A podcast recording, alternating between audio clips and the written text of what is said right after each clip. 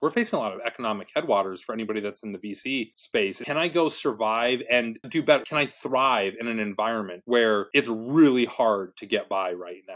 It's a new challenge. And that's what we're seeing right now, not just with task and purpose, but the media industry across the board is like, hey, only the strong are going to survive this. It is tough times in the media business right now. And so what I'm kind of looking at is like, hey, can I come into this and be the guy that helps pull through to the other side? I'm not saying I am the guy. I'm saying I want to see if I am. My name is Carey Kite. I'm an Air Force veteran and a writer, filmmaker, and entrepreneur.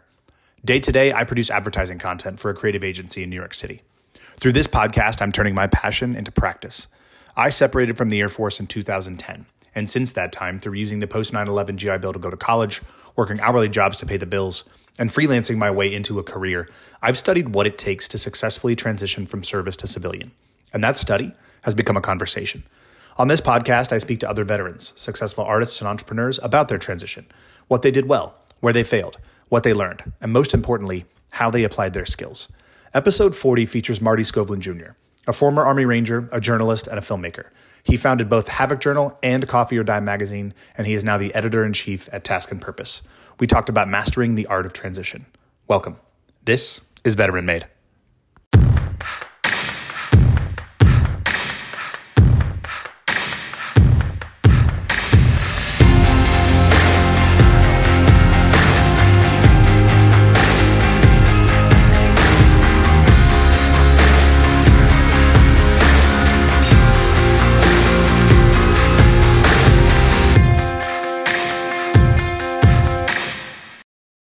Um, all right, Marty Skovlund Jr., welcome to Veteran Made. Good afternoon.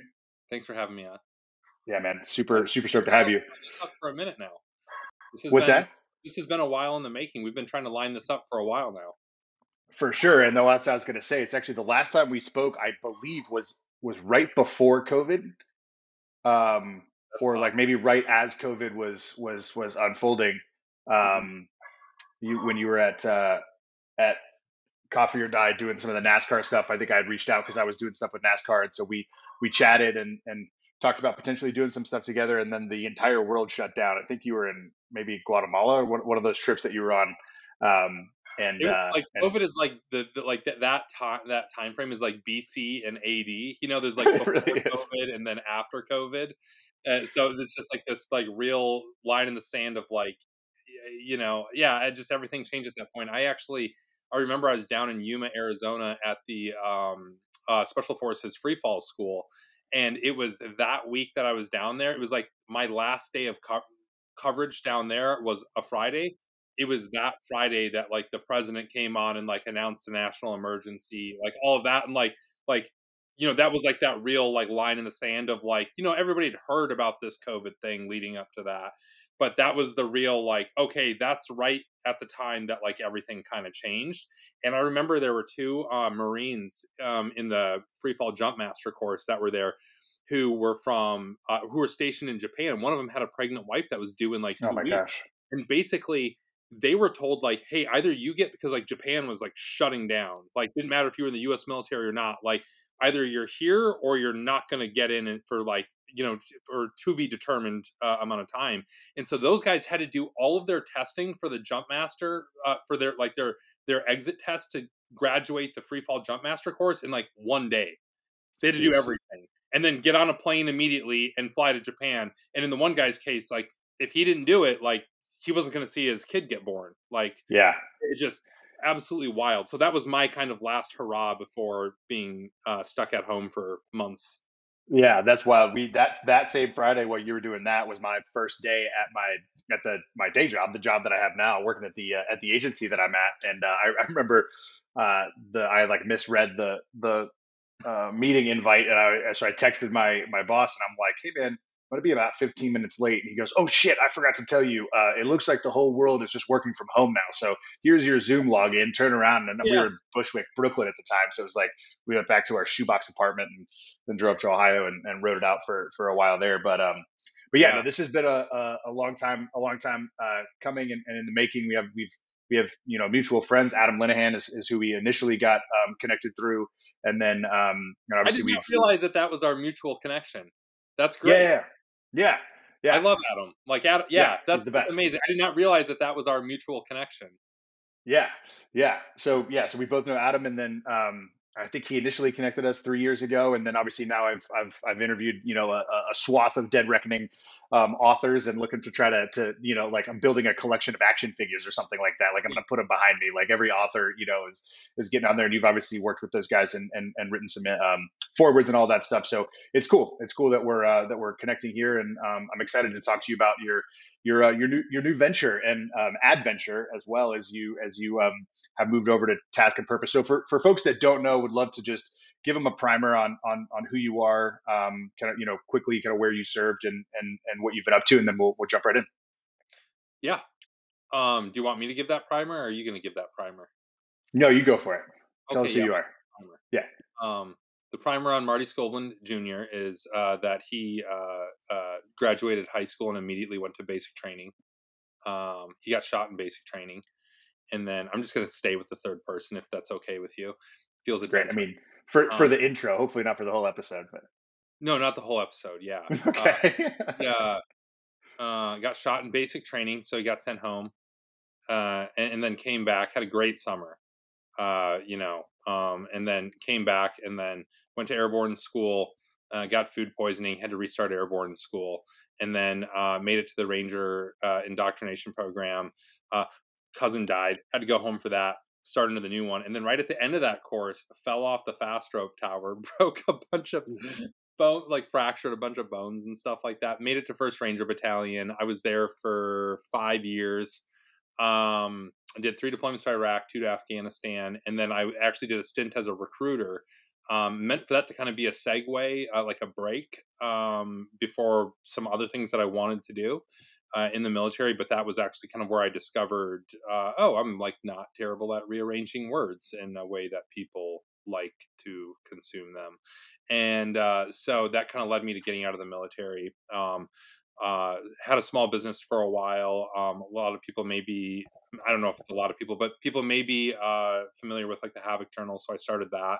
And that was kind mm-hmm. of my first like blog that I started. Um, and uh, we put out a book called uh, Violence of Action. Uh, we did a, uh, some, produced some short films and some documentaries, some exciting things. And that kind of led me all up into, at a certain point, my wife and I decided to move into a van and just travel the country while I got my like at that point I wanted to leave the business behind and just go full on into reporting and journalism and all that sort of stuff. So we traveled the country with our one year old and our dog in a 96 Ford Econoline. And uh, um, while doing that, that kind of, you know, I, like I said, I really dove into the journalism world, came out that on the other side, um, had to go back to South Dakota to this isn't a primer at this point. This is a full on Wikipedia. Great. We're into it. Um, Let's do it. At that point, I, uh, you know, towards the end of that trip, found out that my dad was dying of ALS. So we moved back to South Dakota to help uh, with that.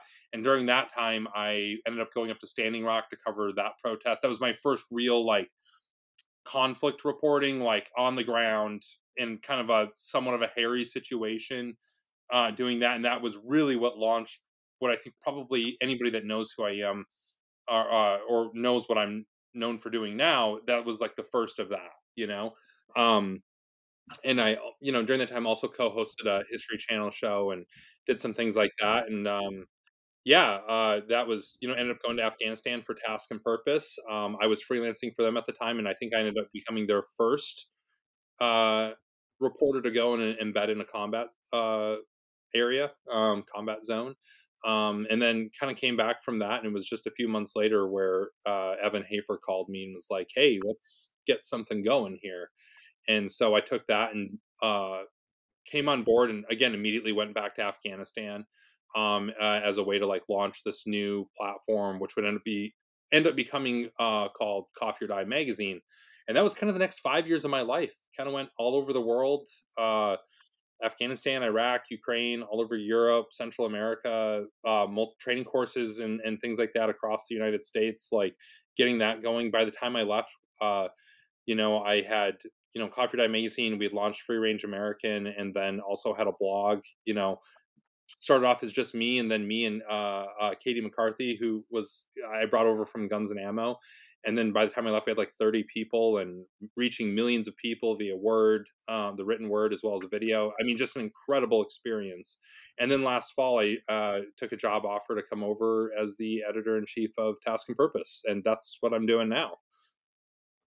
Yeah, that's uh, that's awesome. A lot of timer, and I did. I couldn't even cool. stay in third person the entire time. I know, and it's wild. The episode's over. We're done. It was We're, great. Thanks for it. coming on. Yeah, yeah, um, yeah. A lot of so a lot of mysteries. I want to let kind of hang in the air there. Um, mm-hmm. That uh, that maybe we can we can come back and, and, and revisit another time. But obviously, with with uh, Coffee or Die magazine and, and Free Range American, um, you know, get a huge in our community uh, for the last uh, few years, several years, I guess now at this point. Um, you know, Matt Smythe has been on on the podcast, who I know that uh, you worked with um, over at Free Range American. Apologies for the the little dog that's that's barking downstairs. I I left the uh, clicker that that we're training him with downstairs, so um, hopefully it's not too bad. Um, but um, but yeah, so I mean, I'd love to to to kind of talk about what the transition has been like from from Coffee or Die uh, uh over to back over to task and purpose and, and, and, obviously in a very official capacity now. And you've written some things about what task and purpose is, is going to be doing under your your leadership and stewardship here moving forward. So um, i guess i'd like to start with kind of the first question is is w- what was it like to say goodbye to something that you that you started that you helped start that you developed from the ground up from from nothing with with coffee or die and and free range American. Most people don't even get the opportunity to to to do that, let alone see it through successfully and then and and then and be able to leave it in a good place. So, can you talk us talk us through what what what that process was was like and and kind of how how you felt? Yeah, it was terrible. Um, like really heartbreaking. Uh, like uh, it, it's one of those things where, yeah, it was like saying goodbye to one of your kids. You know, like it really. I I put everything that I had into building that for the last, you know, what, five years or so. Um, like really everything that I had, some of my closest friends in the world, uh, there, like it, it really was, it, it was hard, you know, and, and despite how, you know, excited I was to, to, you know, take on a new challenge at task and purpose, it was, you know, geez, me, I I don't know. Like I've never been divorced, but I imagine, and I don't mean to put it in that negative connotation. I'm still friends with everybody over there, but it kind of felt like that that like grieving process, you know, where you there's some days that you really question whether you made the right decision or not, and and you you know wonder like eh, you know just all these things like you question yourself you're you're kind of sad and then you're happy there is like it's that entire gamut of human emotion that you go through and um but ultimately like that's I, I think that that's what you arrive at is that that's what life is right? Like life is a series of those evolutions that you have to work your way through. And um you know that was eh, just like i remember when i came when i was you know at task and purpose before coming over to black rifle there was kind of an expectation you know i had just come back from an embed over there there was kind of an expectation that i was going to become a you know bigger and bigger part of of that. And you know, and but there was that opportunity, you know, when Evan Hafer calls you and is like, Hey dude, I need you to come and, and start something. Um, it just felt like, you know, a great opportunity, you know, and uh, fortunately, you know, it, you, you never know how things are going to work out. And I come back to task and purpose now, and it's like, hey, a couple of guys that were there back then are still there right now. It's under new ownership, but the owner back then, Zach Iscol, is still a dear friend you know and, and and i think that that's the nice thing about it is you go through these transitions these career evolutions and they might be tough um but it's just kind of you know it, it's what you have to do. I think i think very few people are fortunate enough to stay at the same place like their entire career you know? Well yeah i mean that's one of the things i was gonna i was gonna say is that this is kind of the intersection of a lot of different things that is true of, of our generation that wasn't true of previous generations right? You've got freelance and full time. You've got bouncing back and forth. You've got you know uh, a community of of people and publications kind of within that space where they're not really direct competitors, but they are kind of competitors. But you know the same talent is used, and we all like each other. You know we all respect each other. We're all you know trying to trying to tell the stories that matter to us and and to to, to help our community and all those things. So there's there's that element of it, and then there's also and I've used this anecdote before, but you know, Ernst and Young is one of my dad's biggest clients and has been a client my entire life. He's 70 now.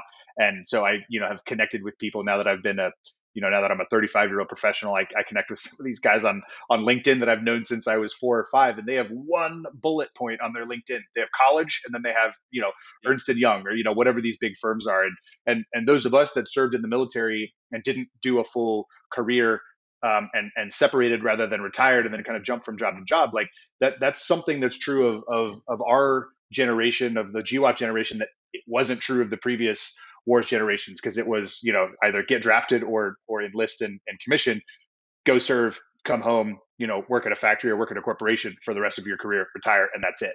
And so you're kind of living this this um, like a mixed media uh, approach of of this this new style of of and way of working it's funny that you bring that up because literally just this morning, uh, I had a conversation. I won't out who it was, but uh, a conversation with somebody a little bit older than me, and um, you know, kind of wanting career advice, uh, basically. And I was, you know, I, I won't regurgitate the entire conversation, but we kind of got at what you were just talking about there, where you know she said like you know it didn't used to be like this where you had to like move around to to to kind of like progress your career and I was like, yeah, I, I, think that change actually happened. Not to get like nerd out too much here, but when um kind of the business norm shifted from uh you know a retirement account that that a company would fund to just doing 401k matches, you now all of a sudden all of a sudden de-incentivize like company loyalty and a lot of times it's better for both the company and the individual to be able to move around like the company can continue to get like cheaper and cheaper labor for that same uh, position um, where if you stay in that you're kind of stagnating but uh, so then it's good for the, the employee potentially to jump around and, and take that you know take that next higher job that opens up at a different company or or whatever it may be. And um, uh, and that's not exactly what happened with me with uh, with Black Rifle or Coffee or Die. Um, hmm. but I will say that that's I think that's the thing that a lot of people face now is is it's not like it used to be. It's you're not going to stay at the same company for 20 30 years anymore it's just not built that way anymore in fact if you want to move up it's actually i think better to have more things on your resume more things in your toolkit that says hey i've worked at x y and z companies and so I I understand what works in different systems. I'm able to draw from multiple different places, right? It's like if you play for a couple of different NFL teams, now you've been exposed to multiple playbooks. You have more to draw from, and I, so I think it's actually better for everybody involved. But it is a shift, especially if you're, you know, like you know, I'm I'm in the I think mid range of like a millennial, right? Um and uh or maybe maybe i'm an older millennial i don't know i forget what the years are but like for like those the generation before us the gen xers and, and older it was like they were raised where you get hired at a company and you stay there for your entire career and you retire someday and you get a plaque and a birthday cake in the in the fucking break room and and like that's what it is. And so i think for some folks that are a little bit older I, think if you're a millennial or you're a Gen Z or something like that, you just understand that is the market. Like you understand that you're not going to stay at the same place forever in most cases, right? I'm sure there's exceptions, but in most cases, you're not going to stay in the same place. Older folks, I think it's like it's a hard thing to wrap your head around that. Like, wait, you're saying that the that I'm just like I have to constantly be on my toes for the rest of my life. Yeah, you kind of do. Yeah, no, that's right. With with it's it's kind of like a, a version of that Spider-Man quote, right? It's like with with with this freedom comes great responsibility that you mm-hmm. have to and this is the thesis of this podcast, right? Is like you are responsible for the for your own transitions. The yep. the, the the DoD and a corporation is not responsible for your transition. And it's not just one transition I've learned. I started this podcast like, okay, let's talk about the transition the transition from civil from from service to civilian. And i'm like holy shit there's like a thousand transitions that we've all gone through from graduating high school getting into boot camp and then and then now back on the other side of this and then transitioning again and again and again as you jump from job to job. Well, and like so series of transitions.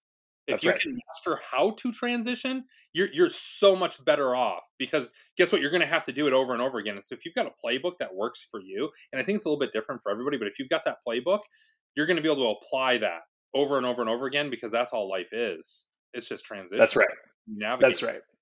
Yeah, and the, the, NFL the NFL veteran example is actually a really good one because and then that's another part of this this podcast and the community that we're in that that, that we share and that we're a part of is like okay what have I learned? What have you learned? What did Marty learn? You know, what did Evan learn? Like, what what can we what can we learn from each other? What worked over there for that person's transition?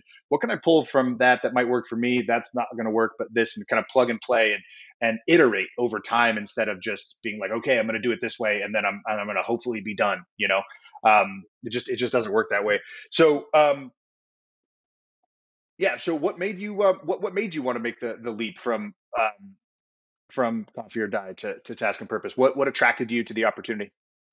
Yeah, I, I think that overall it was. Um, I think that I probably uh, reached kind of a little bit of a ceiling with what I was going to be able to do at Black Rifle. Um, and uh, you know, I think that to continue to progress over there, I would have needed to move move out to Salt Lake City. Um, and you know, that was that makes sense, right? Like I was already at like a fairly I think a fairly senior level within the company. And I think to go any higher uh, on that rung, it's like you really need to be in person, you know? And um, so I think for me, it was starting to look at like, okay, I, you know, we're kind of settled out here in New Hampshire at this point. I'm not really looking to, well, my wife and I did a series of cross country moves as I was getting myself established. And, and now we're at a point where I don't think that it, it, just it doesn't make a lot of sense for us to do another move at this point, um, where our kids are at in school and all that. Like it just doesn't make a lot of sense. And so it was, eh, eh, you know, like I said, still very familiar with a lot of the folks at Task and, Task and Purpose is owned by Recurrent Ventures now, right? So it's under different ownership than when I last was freelancing for them. And it, you know, they, they were doing some exciting things, and it was like, okay, if I want to continue to progress, um, I think I, you know, going from like one editor in chief role to another editor in chief, it's a little bit of a lateral move, but it was a different company that was entirely remote based and there wasn't really any ceiling. Uh, you know what I mean? And there's a lot of things that you could do, um, uh, you know, in a company that is solely focused on media alone.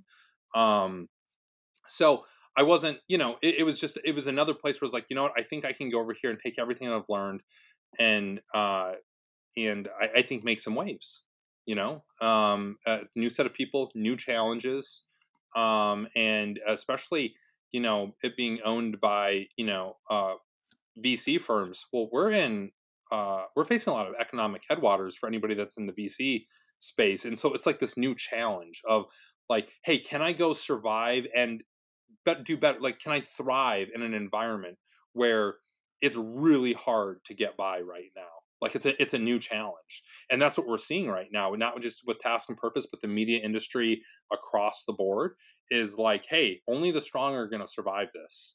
You know, you see, like BuzzFeed went public. Uh, was that a year or two ago?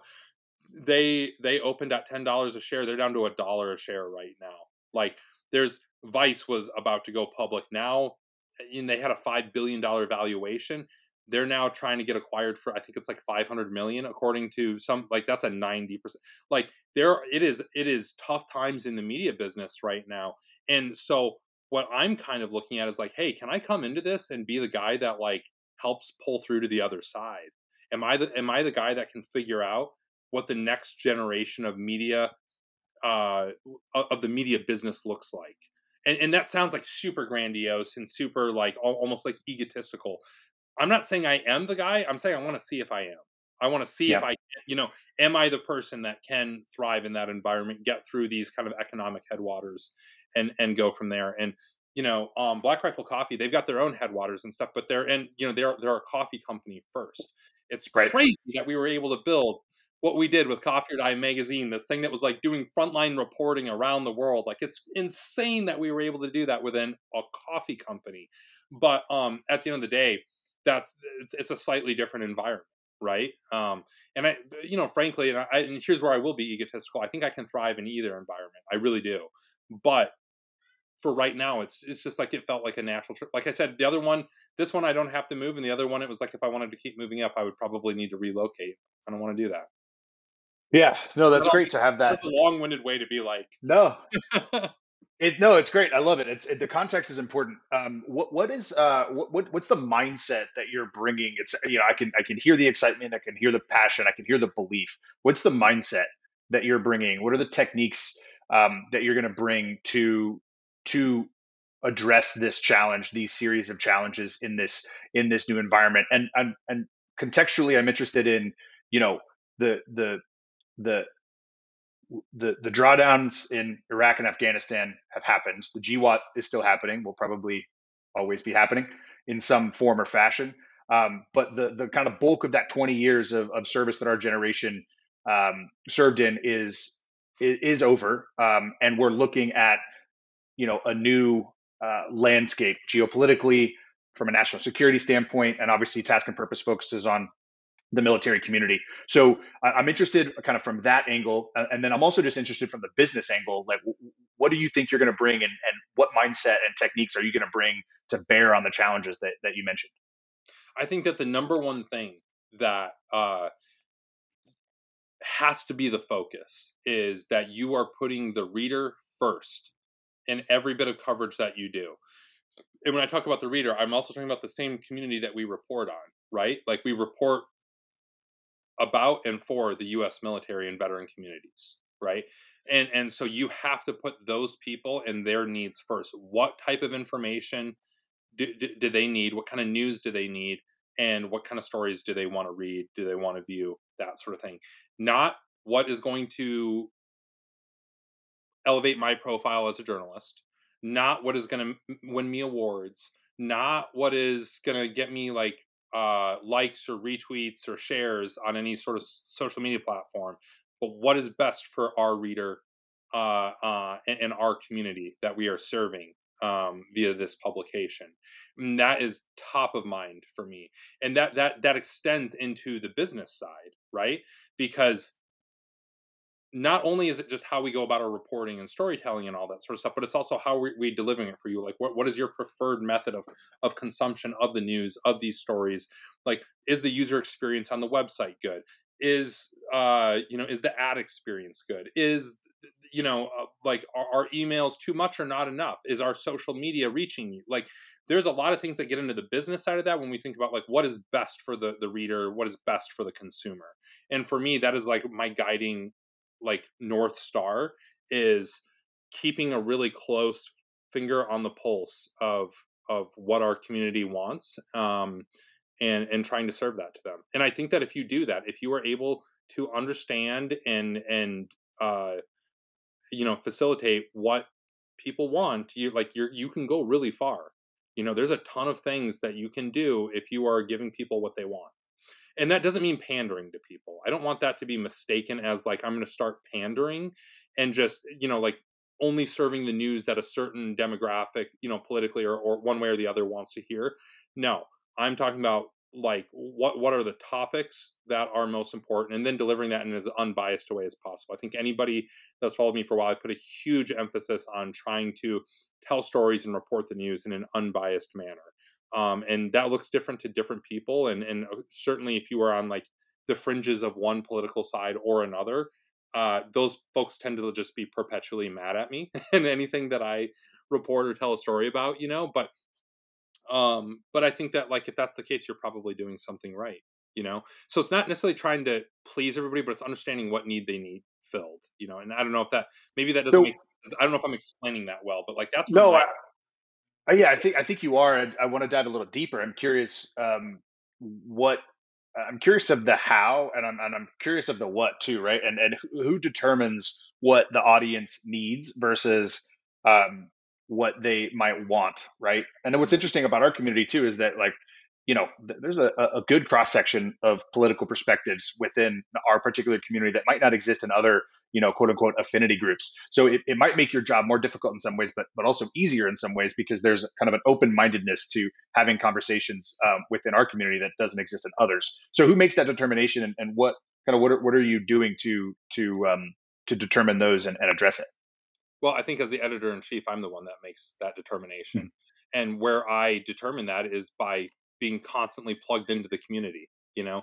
Um, and it's you look at how much time i've spent out in the field over the past five six years embedded with the military around the world from combat to training to award ceremonies to veterans events things like that like i and, and then continuing to do that right? Like i i, I think that any especially in the military veteran space uh, national security space you have to put people on the ground and you have to get out on the ground yourself. Um, that was like a huge priority at Coffee or Die, which was we will be you know, kind of follow that Ernie Pyle model and get out there, get in the foxhole, eat the same MRE, endure the same conditions, and understand what's going on. And I'll um, I'll use an example here. There's stories that you come across that you'll never come across if you're just perpetually stuck behind your desk at your house or in your office. Um, a good example of this, I went out on assignment to uh, Key West um, down at the Special Forces Combat Diver Qualification Course. Now, because I'm not a diver myself, uh, I, it was a lot of me sitting on a boat with instructors while the students were subsurface uh, doing their thing, right? You spend a lot of hours just out on the water. Terrible job, right? Like just go hang out on a boat all day in Key West. Yeah, right. Um, but what was great about that is like obviously I'm not grilling these guys all day. You know, it's not like a constant interview. You're kind of just hanging out after a certain point. And uh, that was one of those days we're just hanging out and we're talking, and, and one of the instructors brought up uh, that you know they down in Key West, it's one of the highest cost of living places in the U.S. and they don't have a cola adjustment in Key West, like their instructors and stuff. So a lot of these guys are working second jobs or their wives are working two jobs, things like that, and it's fucking terrible and and that's one of these things they weren't it's not like these guys are telling me this because they want me to write some story about it. We just you know i'm a veteran we come a lot, a lot of us ha- are like one degree of separation we all know the same people and you're just bullshitting at a certain point and this comes up you know sudden like oh holy shit like this is something that's like material effect materially affecting these guys' lives and their quality of life. I would have never known that if i wasn't out here on assignment do you know like i said quote unquote sitting yeah. in the foxhole with these guys that's sure. where i draw a lot of that like I, I get what matters to them because i spend so much time with them and i think that's really important so if you want to know like how we do this it's i need to get people out on assignment as much as i possibly can yeah and it and it, it helps to be to be of the community right and if you're creating content whether it's whether it's objective journalistic content or you know um, persuasive marketing content or just entertaining content um, yep. it, it, it helps that you're that you're of the community, right? You look at the you know vets react videos. Like the reason that those are so popular is is because people are like, oh, there's credibility there. You know what I mean? So, yeah, um, so, so absolutely fail if you put me in charge of like a, a music centric magazine. Like I don't know anything about music, you know, or like a uh, LGBTQ uh, magazine or something like that. Like I'm not from that community. I don't understand the right. nuances of the conversation there. And that's the thing. Every affinity group, every demographic, every you know subculture has the nuances and the things like it like you have to be a part of that community to understand that community. And for the military and veteran community we see it all the time. We're we're one of those communities that just by virtue of what we are we end up being reported on by a lot of national news entities right? Because war is like it affects everybody right? Like things like that. Um but you know you see a lot of those news reports that go out and this is where i think task and purpose coffee or die you know military times this is where we come in is like we're the experts on our community. We have to be. So when these other places they don't understand the difference between certain things and use them interchangeably and to us it's like whoa whoa whoa whoa. Like you're completely changing the context of this entire story by making that mistake. Like that's where we come in. We have to have that. We it takes somebody from that community to do this job i think. Yeah absolutely. Along those lines what so the state of the state of of media, the state of journalism today, like the the you know the uh, approval ratings, so to speak, aren't great for the mainstream media, right? Um, if you're looking at the big broadcast channels, um, and then their subsidiaries, um, their digital channels, and all of that. But then you also see like the Young Turks is doing really well over on the left, and the Daily Wire is doing really well over there on the right, and they kind of report to you know a political subset.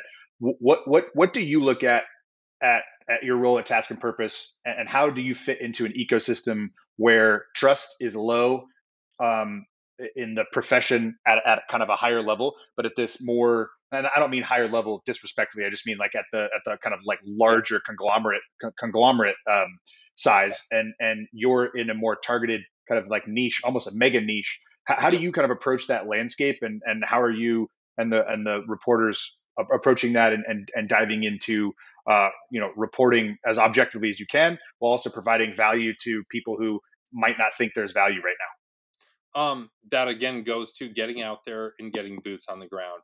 It is a lot harder to you know it's easy to say i don't trust this anonymous byline that i see that's telling me this information.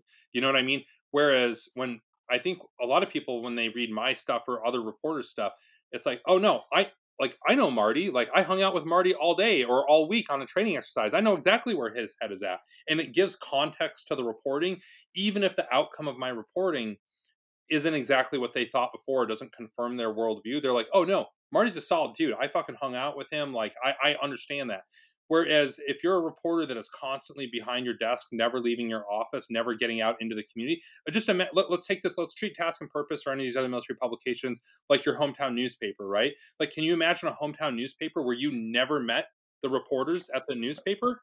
They were never out at the little league games. They were never at the town hall meetings. They were never that's what we have right now across the journalism industry is a lot of people that never get out of their house or never get out of their their office and nobody knows who they are and that you it, it's so much easier to breed distrust in in those institutions when it's this shadowy organization right? Think about the places that we distrust the most as americans. It's like the nsa or like the cia or something like that right? Like because they're these shadowy things and i don't know anybody that's over there. Like it's the same thing with reporting. If if there if, if you've never met these people before, um, then you know why would you trust them?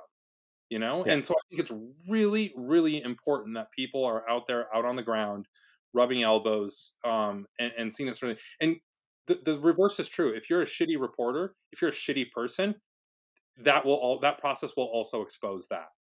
Right. And hopefully you have a very short career if that's the case. Yeah, it's it's like yeah, absolutely. Um, okay, so I'd love to ask some craft questions because I'm I'm curious. So what what what has been the what uh, how have you adjusted and transitioned from from you know kind of strictly a boots on the ground reporter and writer to an editor in chief and and what what what does that kind of job look like and what's the balance and how have you how have you personally transitioned? Like i know there's aspects of this that you very much enjoy but is there anything you miss about strictly reporting and writing and like what's what's the what's what's it look like for you the real answer is i've been up until i haven't been at task and purpose long enough yet but the real answer is that i am terrible at being just a strictly an editor in chief. Right.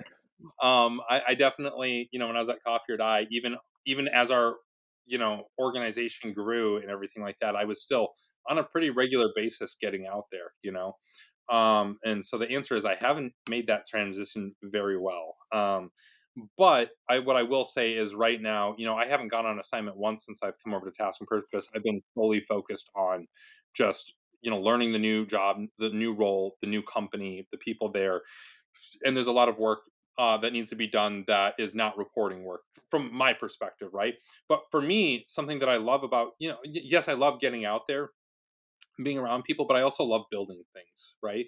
And right now, it's uh, we we have some uh, things that need to be patched in the foundation, right? Like I need to go in there and patch some of these things up, make sure we're on solid footing before we go out and try to get crazy with embeds and go, people going out on assignment and, and uh, expanding the publication again. And and so that's it's it's a different type of work, but also something that I'm, you know, look, man, I went from being like a fucking airborne ranger to being a recruiter. Like, talk about very different jobs, you know. Um, uh, so it, it's not the first time I've ever done something where it's like kind of a dramatic shift, but there it's it's different types of challenges, you know. And and I I know that it's adding to my own sort of professional development and growth and i need to understand how some of these other facets of the business work and and ultimately my job as an editor in chief is to enable the reporters to go do their job to the best of their ability and uh, you know i don't want to fail them in that I, I, really don't. And so my focus it, it hasn't been a transition as far as like oh man i wish i was out on assignment right now. I'm still you know for the first time and probably ever i've gone out of the country twice so far this year not for work you know? Just straight up like i, I took a four day weekend to austria and uh, me and my wife took a vacation to spain uh, a couple weeks ago. First time we've gotten away without the kids in like six years because uh, i was constantly gone when yeah. i was Coffee or Die for work that we just we wanted to hang out at home before um, now it's kind of one of those things where it's like hey we can go out and travel and have some adventures that uh, you know don't have anything to do with work so that's kind of nice you know that that was a uh, that was a super fun that was super fun to follow along on on Instagram via via the posts and feed and, um, and then your stories too. And it's funny because while you and your wife were doing that, um, my my wife and I had just started talking about like, yo, we need to do a vacation Yeah. Just the two. of We only have what we have we have one daughter, and and uh, she's three, and we really haven't done that in like four years since our you know kind of our delayed honeymoon.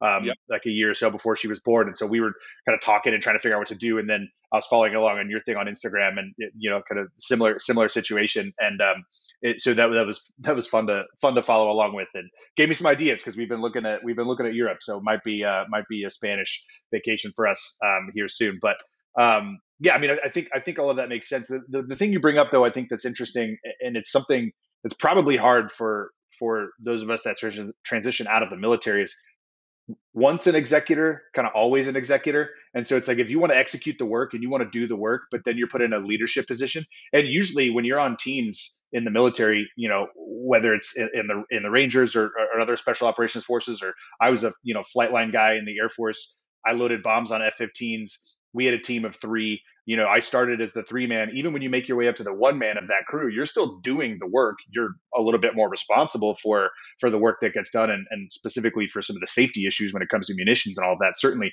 but you're still doing the work. And then you get into a more you know white collar job or more corporate like job, creative entertainment job, like like media job that we're in, and it's like okay, well now I just lead the team, but I don't get to do any of the work. The reason I got into this is because I like doing the fucking work. You know yeah. what I'm saying? And so that trying to figure out that balance between how do I lead my team, how do I lead other teams while still get, getting to do some of that work, but not taking that away from the people that that work for me. Um, it, it's a tough balance. I think that that's like a great segue too for me to kind of plug something. You know, I, although I'm not doing a lot of reporting right now day to day, I'm I've still been actively working on a book that I've been on for a couple of years now, and that's getting really close to to being. We're just wait. We should be getting the DoD pre-publication review back on it here any day. Um, but that's been a big sort of creative. Like I'm still actively writing a lot. You're just not seeing it published every day because I'm working on some of these larger, longer term projects. So I think that that's as we kind of unpack this a little bit, I think that's one of the things that maybe helped me a little bit too. Is that like, yeah, maybe for my actual day job, I'm not doing a lot of the like day to day reporting or, or, some of that more creative work, but I'm still exercising that creative muscle for me. I don't feel like I'm completely out of the game. I've just shifted to a different part of it, you know. Um, so well, I, I, maybe that maybe that helps. No, it does, and it uh, that it is a good segue because that brings up uh, something that that is beneficial when you get to a certain level in an industry is you're afforded you certainly have more responsibility but then that means you're afforded more freedom to pursue some of those other projects that might take a little bit would have taken more time um, yeah. when you were younger because because you're splitting time between this passion project or or you know even if it's a revenue generating project but just takes takes longer you know you, you, had to focus on working you know 40 to 60 hours a week just to get into the industry and kind of do the thing you wanted to do but now that you're in you know how to manage your time better you're a little bit more efficient and then you kind of have the, those opportunities to, to work on that. If the book is the book that i'm th- i mean either way we'll have you back on to talk about the book. I, I think i know i don't know if you can say but i think i know what the book is that i mean tentatively titled send me but it's the story shannon's. Yeah shannon kent. Yeah. um so yeah. she died in 2019 in a suicide bomber attack in syria. So co-writing that book with her husband joe who's also a you know retired uh 20 plus years in special operations um, so mm. telling that story is yeah, it's, it's pretty cool. Uh, yeah, I would uh, would love to have have you back, have you both both back on when when the book does get published. You wrote the initial article in Coffee or Die, right, about that? I was that, one that, of the people that wrote. Okay. Um, yeah, so so there was multiple stories that came out all around the same time. Uh, the New York Times had one, the Washington Post had one, Stars and Stripes had a really good one too. Um, I think that, and then of course I wrote one too. I came down to the memorial. Um, at the Naval Academy and and got to meet Joe and, and the family a little bit and um, that's when I knew the story was like really special, you know. Um, but I think that the reason that I ended up being the one to like work on the book uh, was Joe, and I think most of the family felt that my story best captured Shannon uh, mm-hmm. and who she was and what she cared about and all that sort of stuff. And so I think that that's how I ended up being. But yeah, I wrote one of the articles. I think it's still probably one of the better articles. I mean, again, somewhat I'm biased, but sure. I think one of the better articles that really got to the truth of because the big thing that I did was I didn't look at her as like, hey, she was a, a female in special operations. I just looked at it as you are a she was she was an elite at the elite level of special operations and did these groundbreaking things not because she was a woman because she was an excellent operator. Like she was doing some crazy stuff. And I, I think i just kind of approached it from that angle without any sort of like agenda about um you know uh and i think the book is a little bit different in that regard of where we really did need to call out like hey it, you know yes she was an exceptional operator uh, special operator and all that sort of stuff but like also she did some groundbreaking stuff like she was one of the first women to go through the navy uh, direct support course. Like the, the first time they allowed people to come into the teams that weren't seals she was one of the first women to come like that's you know some incredible stuff. So we definitely call attention to some of that but um but the article itself though was just like hey let's just tell a story. Like we i wrote the same story i would have wrote if it would have been a man. That was yeah you know yeah i i shared i shared that article around a ton um and then i remember you posted i think probably a year, year or so ago about getting yeah. ready to write the book and i'm like man i'm very excited to read that and and and um we'll, we'll chat more about that when, when we have you back on and get joe on as well um yeah. to, to talk about that but so um so yeah so i mean the, the idea of like of of being able to kind of work on some of these other projects while you have these other responsibilities i think is is a really important goal for people who want to be creative and get into a creative industry should think about, right?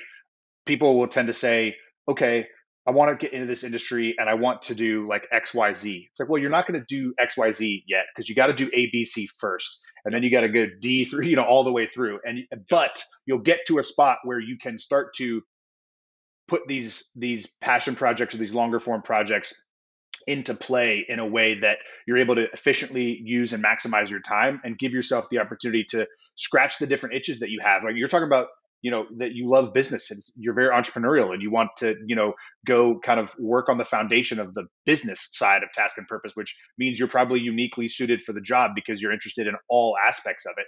And I think we tend to get a little bit too narrowly focused especially on the creative side of things, right? Like, well, I want to be a video uh, I want to be a cinematographer, so I'm only going to focus on shooting video. It's like, well, well, it's 2023, so you got to be able to do more than just that. Number one, and then number two, everything else is going to inform your ability to do that thing that you love doing. So that can always remain your your primary, uh, your focus, your your main interest, the passion, the thing that you love doing the most. But all these other things should inform those things and put yourself in the best position to to do those things. Yeah, I think that there's uh, I, I know it's it's almost like borderline cringy to like constantly make comparisons to CQB to like life lessons, but there's something about you know taking the path of least resistance when you're clearing through a building. I think that that same sort of ethos applies to life, where you know you might say like, hey, use your example, I want to be a cinematographer, but if you're getting opportunities in other places on a movie production, like don't say no. Take those. You're getting on set.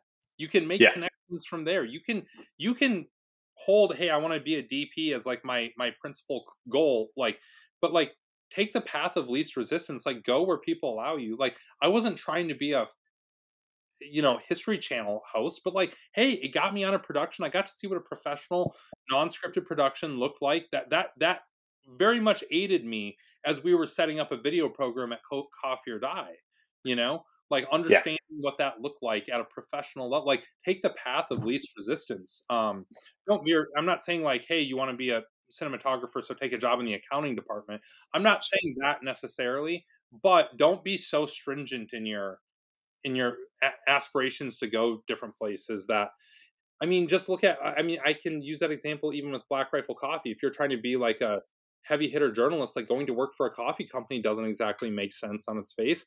But man, if I didn't do that, I wouldn't be where I'm at right now. Right. Well, there's a, there's a uh, a long range shooting instructor that I've I've worked with uh, who said you don't get credit for making it harder on yourself. Yeah. Yep. I think like just very very true. Yeah. Yeah. Um, okay. Cool. So I'd love to uh, wrap things up here. This is kind of a question that I've been I've been asking to end each episode here.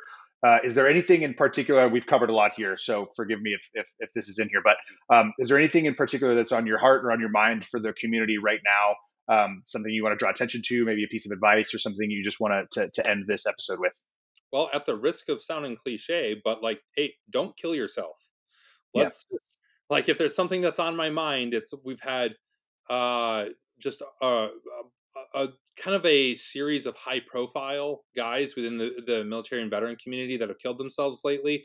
Um, most recently, as of like the other day, um, I, I I'm not going to bring names into it right now, yep. but it, it, it's a problem. Like, don't kill yourself. Okay, like just I know that's easier said than done, and I sound like an asshole making it that simple because it's not that simple. But like, please, like, don't do that. Like, it's hard to do anything worthwhile if you're dead. So, yeah. uh, uh, I wrote a. Uh, um, so I've been doing these daily thoughts, right? Like in an attempt to like, it's almost like micro journaling, right? And I think mm-hmm. it's good for me. Um, but I said the other day that I think it's uh, people if you're the last to die of your loved ones your friends um, you have to live with all of their deaths you know if you're the first to die you have to live with none of them. None of the heartbreak none of the grieving none of it. Like if you're the first to go you don't have to deal with any of that. And so i think it's almost like an act of selfless service just to be the last to live as long as you can. And and so yeah. if you're not living for you at least live for the family members the friends the everybody else. It's just it's an act of selfless service not unlike what you did in the military or or other uh, jobs like just if if not for you for everybody else you know yeah. so put it that way so yeah Absolutely. i mean frame it that way of like what's on my mind that that has definitely been on my mind uh lately yeah it's um that is unfortunately a great answer um and i'll underscore it you know um call somebody reach out dm do whatever do anything else yeah. um first, right? And then we'll we'll we'll we'll we're there for each other. We'll we'll help. Um, well, Marty, thank you so much for for joining. Where can uh, where can folks find you on on uh, Instagram, LinkedIn, whatever, Twitter, whatever social you're on, and um, and we'll we'll link everything out in the show notes. Yeah, well, of course, like please, please check out Task and Purpose. We've got a, a staff of reporters doing some excellent work, um, and and we're getting better every day. So uh, you know, definitely check out Task and Purpose both at the website and the social media platforms. And then me personally, I would say I'm most active on Instagram. Um, I do have a presence on the other ones that is sporadic at best, but I would say I am actively on uh, Instagram and uh, having a lot of fun over there with my whole daily daily thoughts thing. So the daily the daily thoughts are great. I've loved watching them go from um, go from just stories to getting posted in feed, and I've seen a lot of our mutual friends, you know, sharing them and resharing them, which is which is really cool, and it's it's it's great. It's fun to read along. Um, it's kind of some of the longer longer form content. It's not super long form, but I, I, read all of them. You know, I read all the way through, which is not um, not something that I do for for everything. So it's uh, it's it's great. Well, listen, I appreciate your time. I'll, I will uh, I will um, tag the hell out of you and Task and Purpose when we post all these little clips on Instagram and um, and um, get some traffic on. Sounds great. Thanks for having me. All right, brother. Thanks, man. We'll chat soon. Yep. Talk to you later.